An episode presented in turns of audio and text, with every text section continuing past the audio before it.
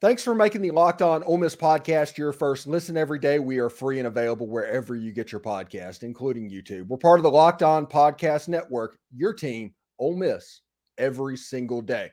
Hello, I'm Steven Willis with the Locked On Ole Miss podcast. In this extra edition, I'm joined by Michael Borkey from the Rebel Report from Super Talk in my mission to have anybody that is anybody associated with Ole Miss football on this show.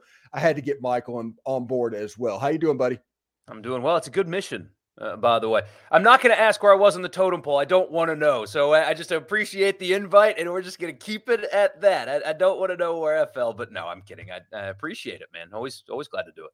Yeah, the ranking is um, Eli Manning one, Lane Kiffin two, and then everybody else. Well, let me tell you about the the Lane Kiffin piece. Good luck. good, good luck. So, um, you are in a similar situation than me. We might present it a little bit differently, and that's perfectly okay because we're all about perspectives on this channel. Uh, but you are located in central Mississippi. I'm located in central Florida. So you're I'm further away than you are by a significant amount. But you do have the resource of Richard Cross. And from my time at Ole Miss, whenever I worked in the Manning Center, there was many of road trips of like Richard Cross and David Kellum and all them sitting on buses and their stories they tell, the things they know. There's just it's honestly a surprising amount how much they know. Yeah, the the depth of knowledge, especially me not being from here. So so I live uh, in the Jackson area. I have for gosh, September 4th will start year nine. Uh, graduated in 14, took a job with Super Talk uh, in sales at first. A few months later, they realized he can't sell, and we've got a, a, spot on air that needs to be filled. And he went to J school, so they put me on air, and I've, I've been doing that ever since. But uh, the, the history side of it, especially, is something that I needed help on, still need help on. I just, you know, I wasn't here uh, in Mississippi at all when Eli Manning played at Ole Miss. And that, uh, I think is to my detriment uh, at times. I, am I'm, I'm not familiar. Um, you know, I I went to the Sugar Bowl, the the Hugh Freeze Sugar Bowl, not the the Baylor Sugar Bowl, and we stayed at, at a house that was a split floor plan uh, right there on on uh, St. Charles, there in, in, Uptown New Orleans, and right underneath us was Wesley Walls and, and his like his party that he brought with him. And somebody said, "Hey, Borkey, that's Wesley Walls," and I said, "Who?"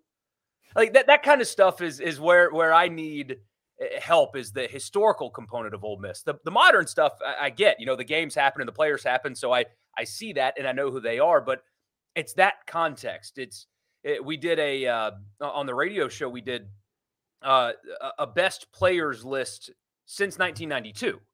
It's like, well, first of all, I was born in 92, so I can't really help you for the first few years, but I just don't remember th- what it was like to watch even Deuce McAllister play. I knew who he was growing up, but not in the same context that Ole Miss people know who Deuce McAllister was uh, growing up. So, so leaning on guys like that uh, is is vital for me because I just I don't have that historical context uh, to uh, to Ole Miss sports like they do.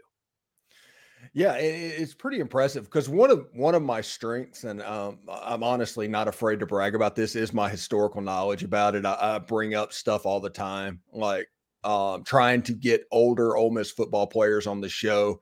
Like I had John Avery on the show, I've had Todd Wade on the show, people like that, and people seem to enjoy that. But honestly, that was my wheelhouse because I was born in '76, so that would have been about the time that I was in college, and those like those um, golden era years of my youth, yeah. and so that era is like I rank it higher than others might rank it just because it meant so much to me.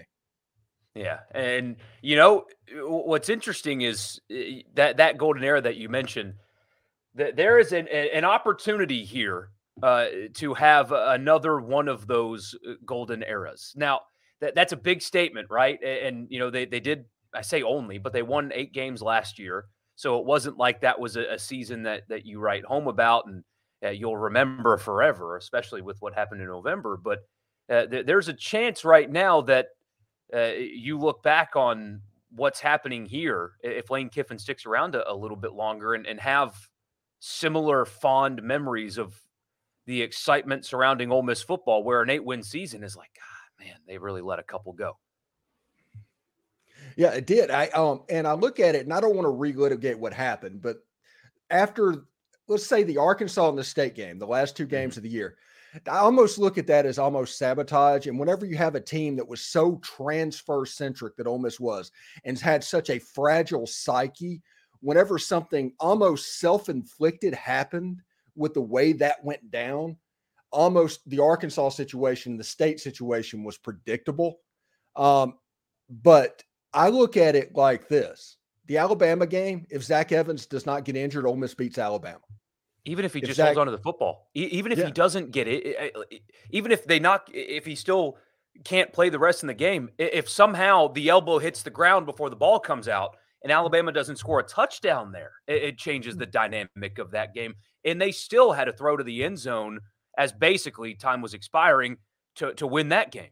And and God knows what the, the season outlook and how everything changes if, that just that fumble doesn't happen, let alone him not getting knocked out of the game. Yeah, it's ridiculous. And I think people look at it like in the camp situation that's going on at Ole Miss right now. They brought in Jam Griffin, the transfer from Oregon State, and and everybody's like, well, why did they do that? Did they not have confidence in Ulysses Bentley or Kedrick Reescano or even um, Quinshon Judkins. No, it's that Alabama game. Whenever Ulysses Bentley was injured and Zach Evans got hurt, and all of a sudden Quinshon had to take care of everything And that last get drive when we needed him most, he was unable to do the things that he could do. Hmm. And that is the reason Jam Griffin is an Oxford. Oh, that was especially when you can get it in today's college football. This is just what it is. It's not like they had to break the bank to go get him either. I mean, it mm-hmm. was it was a late addition that I assume did not cost very much. And now you have a running back room with three guys uh, that have a ton of experience and then a freshman that apparently everybody loves. It's uh, no, you needed to, to do that. Running back was something that we talked about in the offseason that they needed to add. And we got the same pushback that I assume you did is, well, why? They've got Judkins. Bentley's healthy now.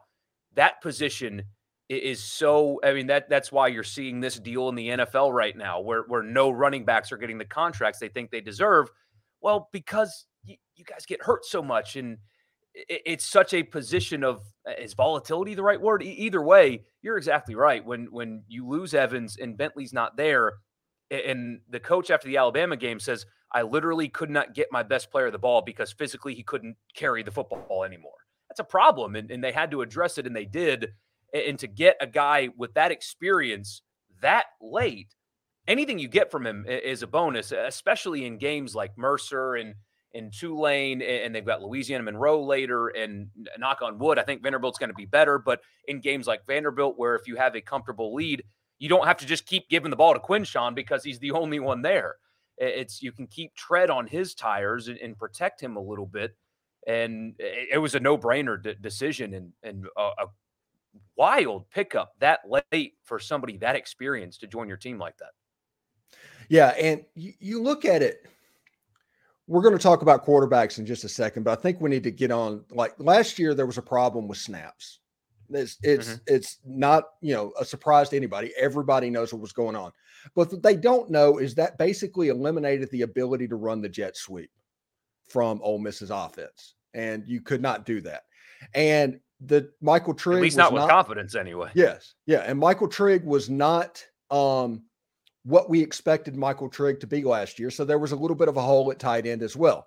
So my point is, Michael, that this offense, when it's running at full capacity, is designed to torture linebackers, and the jet sweep forces them to move laterally and worried about trying to get to the outside and worried that they won't that they're going to get beat outside they can't concentrate on the running backs and run up forward because the tight ends or the slot receivers could slip into that area behind them. And so they don't really know what's going to happen. And since this is an RPO offense, a lot of the plays are dictated off of what they do and how they react to that situation. And whenever those instances are re- removed from the offense, you have what happened against Mississippi State, what, what happened against Texas Tech, where State had like 15 tackles for loss that game where. Texas Tech just lived in the backfield and we couldn't get a fourth and six inches with a 225 pound all world running back that had Herschel Walker level freshman numbers. This offense is going to be better this year because if you look at the tight end room, Caden Prieskorn is apparently the dude. Everybody's talking about him like we can expect big things to the point where Michael Trigg is almost turned into a lottery ticket. Kyron Heath has t- taken a step. Hudson Wolfe is on the field, which Ole Miss fans should be very excited about that. And at slot receiver, you have a chance with the emergence of Ayden Williams that Zakhari Franklin might move inside and what he could do in the middle of the field because he was a slant monster last year. This offense has a chance to look completely different than it did a year ago. And don't forget about Jordan Watkins either. But but the mm-hmm. tight end, the, the, tight end is so vital. I mean, uh, in the red zone a year ago, they were horrible. I think a lot of that has to do with a, an unreliable tight end. I mean, Casey Kelly gave it his all. Uh, he was playing injured uh, when he did play, but uh, your option at tight end last year, because of Michael Trigg's injury and, and, and other issues, uh, was a former walk on who was injured. And then after he couldn't play, your only option was moving your second round draft pick wide receiver to tight end because you've got to have a body there. And so I think back to 2020, Kenny Yeboah, this is going to sound disrespectful. I, I, don't mean it to be, was not a great tight end. He wasn't great. He was good. He, he did nice things. He, he's still in Jets camp. So clearly the next level thinks that there's ability there. But there, there was nothing special about Kenny Yeboah in terms of his ability, his talent, especially blocking was a huge issue. And look at what that did for the offense. Having good at tight end, above average at tight end, unlocked so many things and created so many mismatches where Pete Golding and Alabama were in serious trouble there in 2020 for a long time because they couldn't figure out Lane Kiffin's use of the tight end.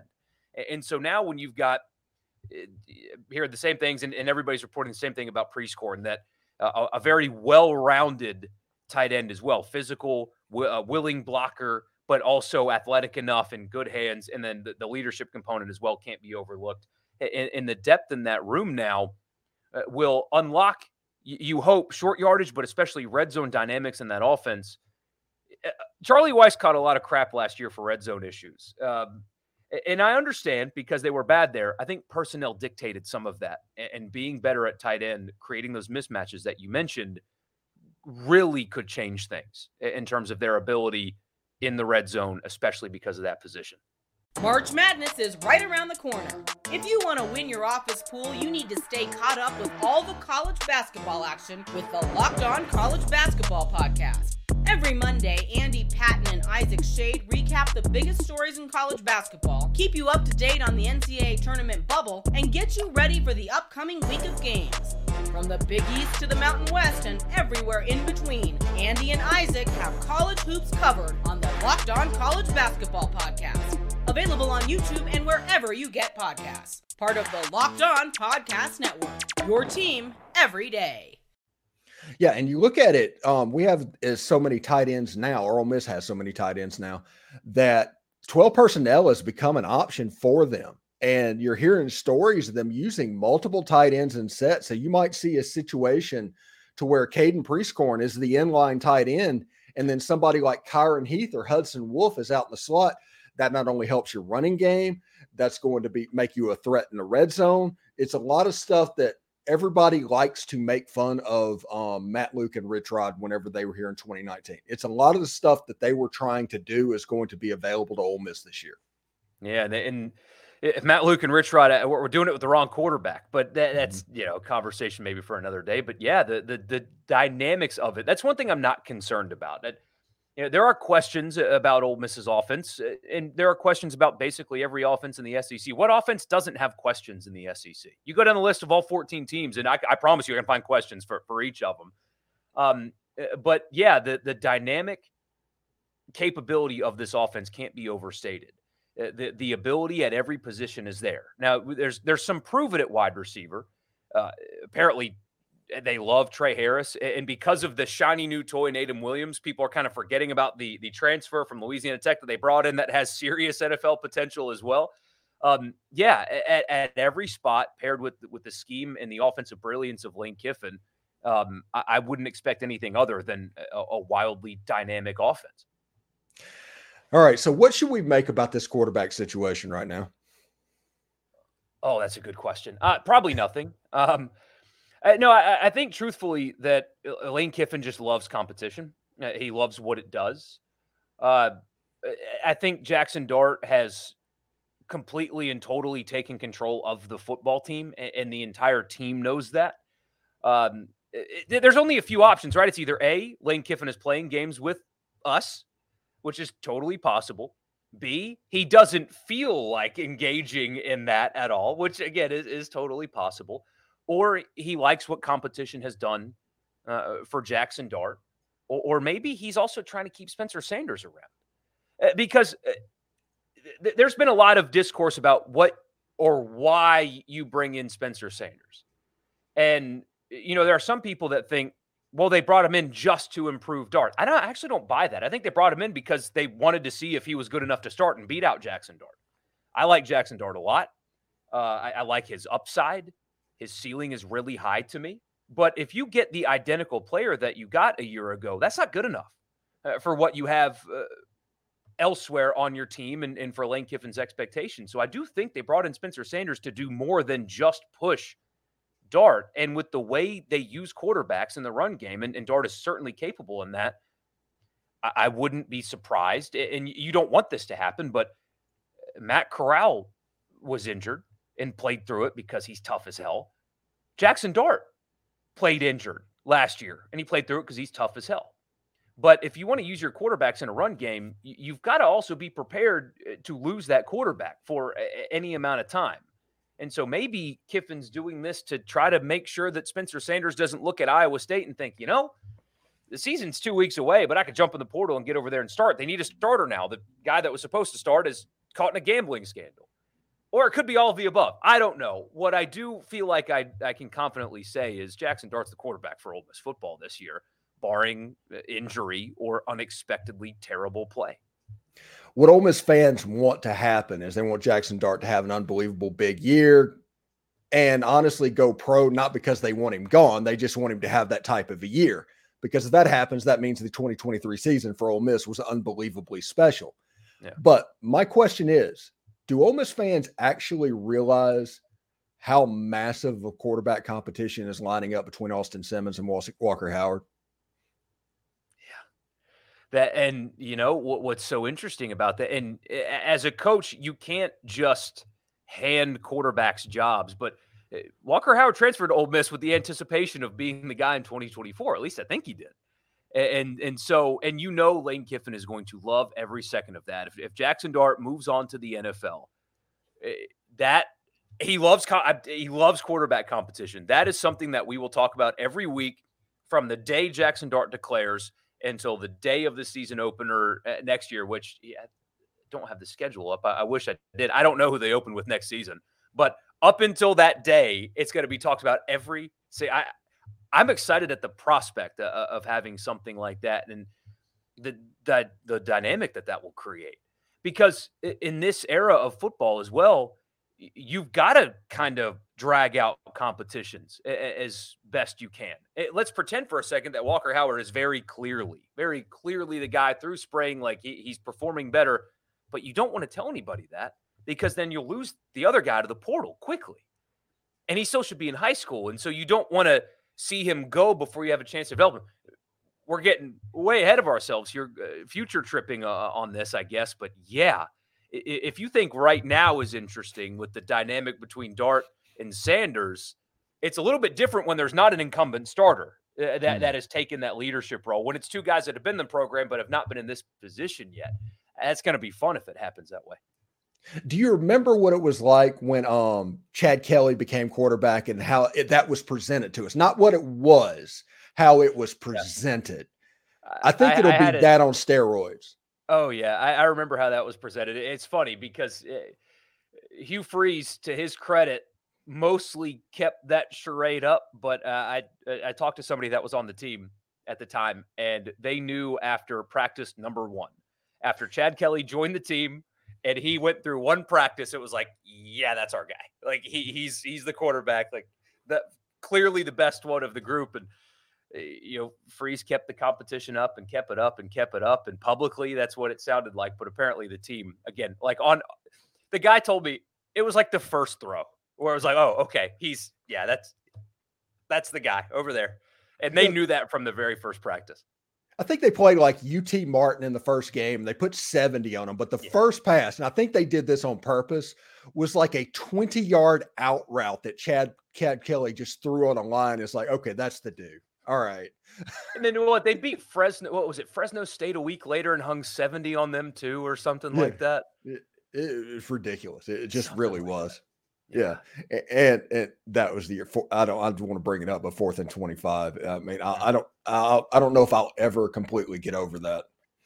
Just a shocking way to lose not only a football game, but an SEC championship because they were going to beat Florida in the SEC championship had they gone. Absolutely, 100%. They would have beaten Florida to the ground, absent Will Grier and his PEDs. Uh, uh, yeah. Yeah. Mm. All right. So on my podcast, on my show, and I, I like I said, I'm a historian of Ole Miss football. And in my lifetime, this is the most talented football roster that as Ole Miss has ever presented. It's not even close. There's not a time in history that anybody can talk about under the age of 70 that remembers a quarterback room that was this stacked with an AP All American, first team All American, all conference wide receivers, NFL top 10 rated tight ends, and everybody on the offensive line essentially coming back. What is your opinion on this roster depth? Offensively, I, am with you there. Eh, what I'm curious about, and kind of I, I don't know if cautioning people's the, the right word, but I think on the other side of the ball, I expect Pete Golding to do great things at Ole Miss. I think the way Alabama fans talk about him is grossly uh, misinformed and, and, frankly unfair, but it doesn't matter. You know, he's making a couple million bucks still coaching the SEC. So fairness doesn't matter to Pete Golding. But the game has changed so much from when Kirby Smart was there to, to when Pete Golding was there, and they're comparing the two like they are apples to apples, and it's a mistake. Pete Golding is going to, is going to do great things at Ole Miss. Uh, he's going to coach good defenses, and he's going to recruit great players. And you are seeing at least that second part already, and that's going to continue. I am wondering though how quickly you're going to see it all come together.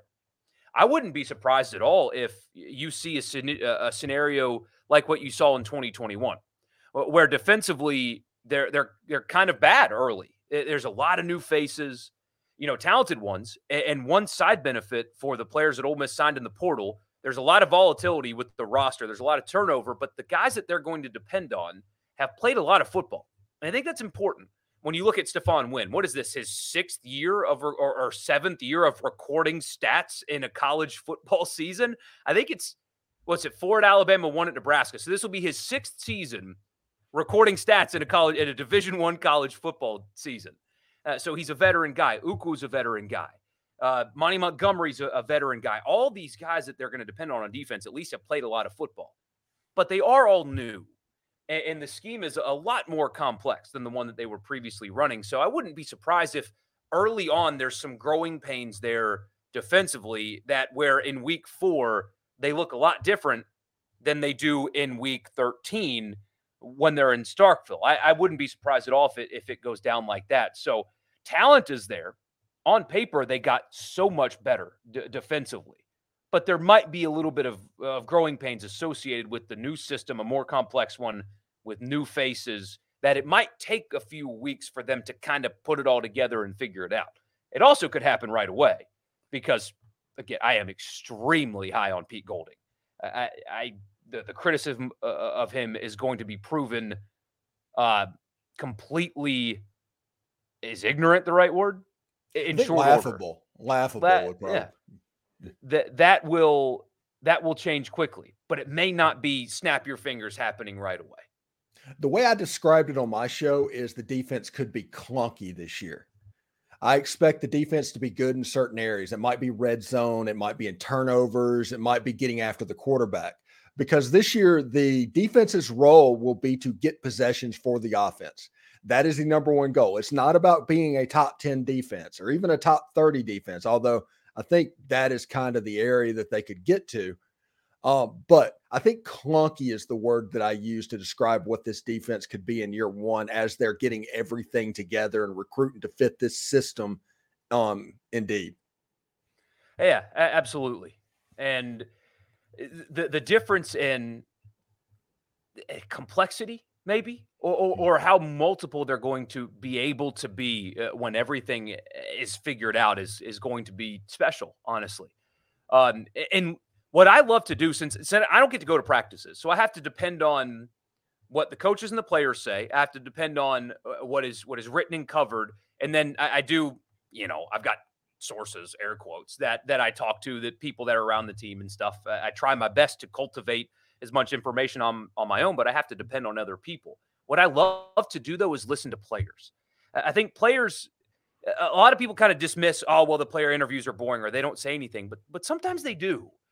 And listening to guys like Monty Montgomery, who again has played a ton of football, he is a veteran. He's first time Ole Miss player, but he is a veteran college football player. And hearing him describe the, the coaching of Pete Golding paired with what they're doing fascinates me because it's it's complex. They're, they're having to do a lot of teaching. It people have described him as like a professor as opposed to like a football coach that's just cuss and scream and yell and hey, you made a mistake, go run right now, you're an idiot. That kind of he's not that guy. So listening to guys like Montgomery describe how complex the system is in a good way tells me that they're, they're happy doing what they're doing, but also back to what we said before, it might not be perfect right away because of, I mean, they're going to, if the personnel is right, you're going to see three man fronts, four man fronts, you're going to see four two fives, you're going to see three three, you're going to see it all. Eh, that's what he is. He's a he's a chameleon in terms of using personnel and uh, scheming against an opponent just because Tennessee scored a lot of points on Alabama last year doesn't mean that that that is not true uh, at all. So I, I, think the players tell you a lot when you're wanting to learn about Pete Golding is is listen to the defensive guys.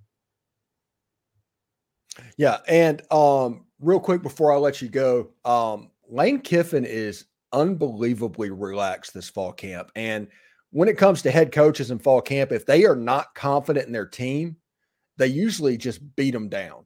I mean, that, that's that's generally their go-to on that one. But Lane Kiffin is just is relaxed. He's sit back. I mean, there's stuff that he doesn't want to talk about, but that has to mean something, right? I, I am Steven. I'm struggling so much with what what I want to make of his clear, comfortable confidence in this football team. Because as you know, coaches lie, all of them. They embellish Lane Kiffin doesn't. I mean, he really doesn't. It's last year, this time last year, he was concerned about a lot of things. And and he said often the things that he was concerned about. I listen to I have to listen to all of his press conferences. I can't tell you the last thing that I've heard him express concern over. And and I don't know what to make of that. It, does he love his team, or is is he is he just more relaxed in life? I mean, his daughter's uh, in living there, and he's just a happier guy. I don't know, but he is talking about this team differently than he talked about last year's team at this exact time. He seems more comfortable and confident. A, lot of it might be because of the existence of Pete Golding. He's not worried about defense right now. He knows he's got great on that side of the ball. He, he knows it now. Last year there was questions about if he had the the right guy running his defense. Maybe it's quarterback, where, where he's not concerned about quarterback like he was last year, because in practice, uh, Luke and Jackson would do nice things and also do a lot of not nice things. And and maybe there there's a lot of things that could be contributing to it, but you are not crazy when you watch and listen to Lane Kiffin and come away thinking, man, he he likes what he has, and that is atypical of what Lane Kiffin presents himself going into a season, at least in the first three. Absolutely. And thanks again for making the Locked On Miss podcast your first listen every day. We're free and available wherever you get your podcast, including YouTube. We're part of the Locked On Podcast Network, your team every day. Michael, thank you so much for coming on the show today. I hope we can do this again, buddy. Absolutely. Anytime.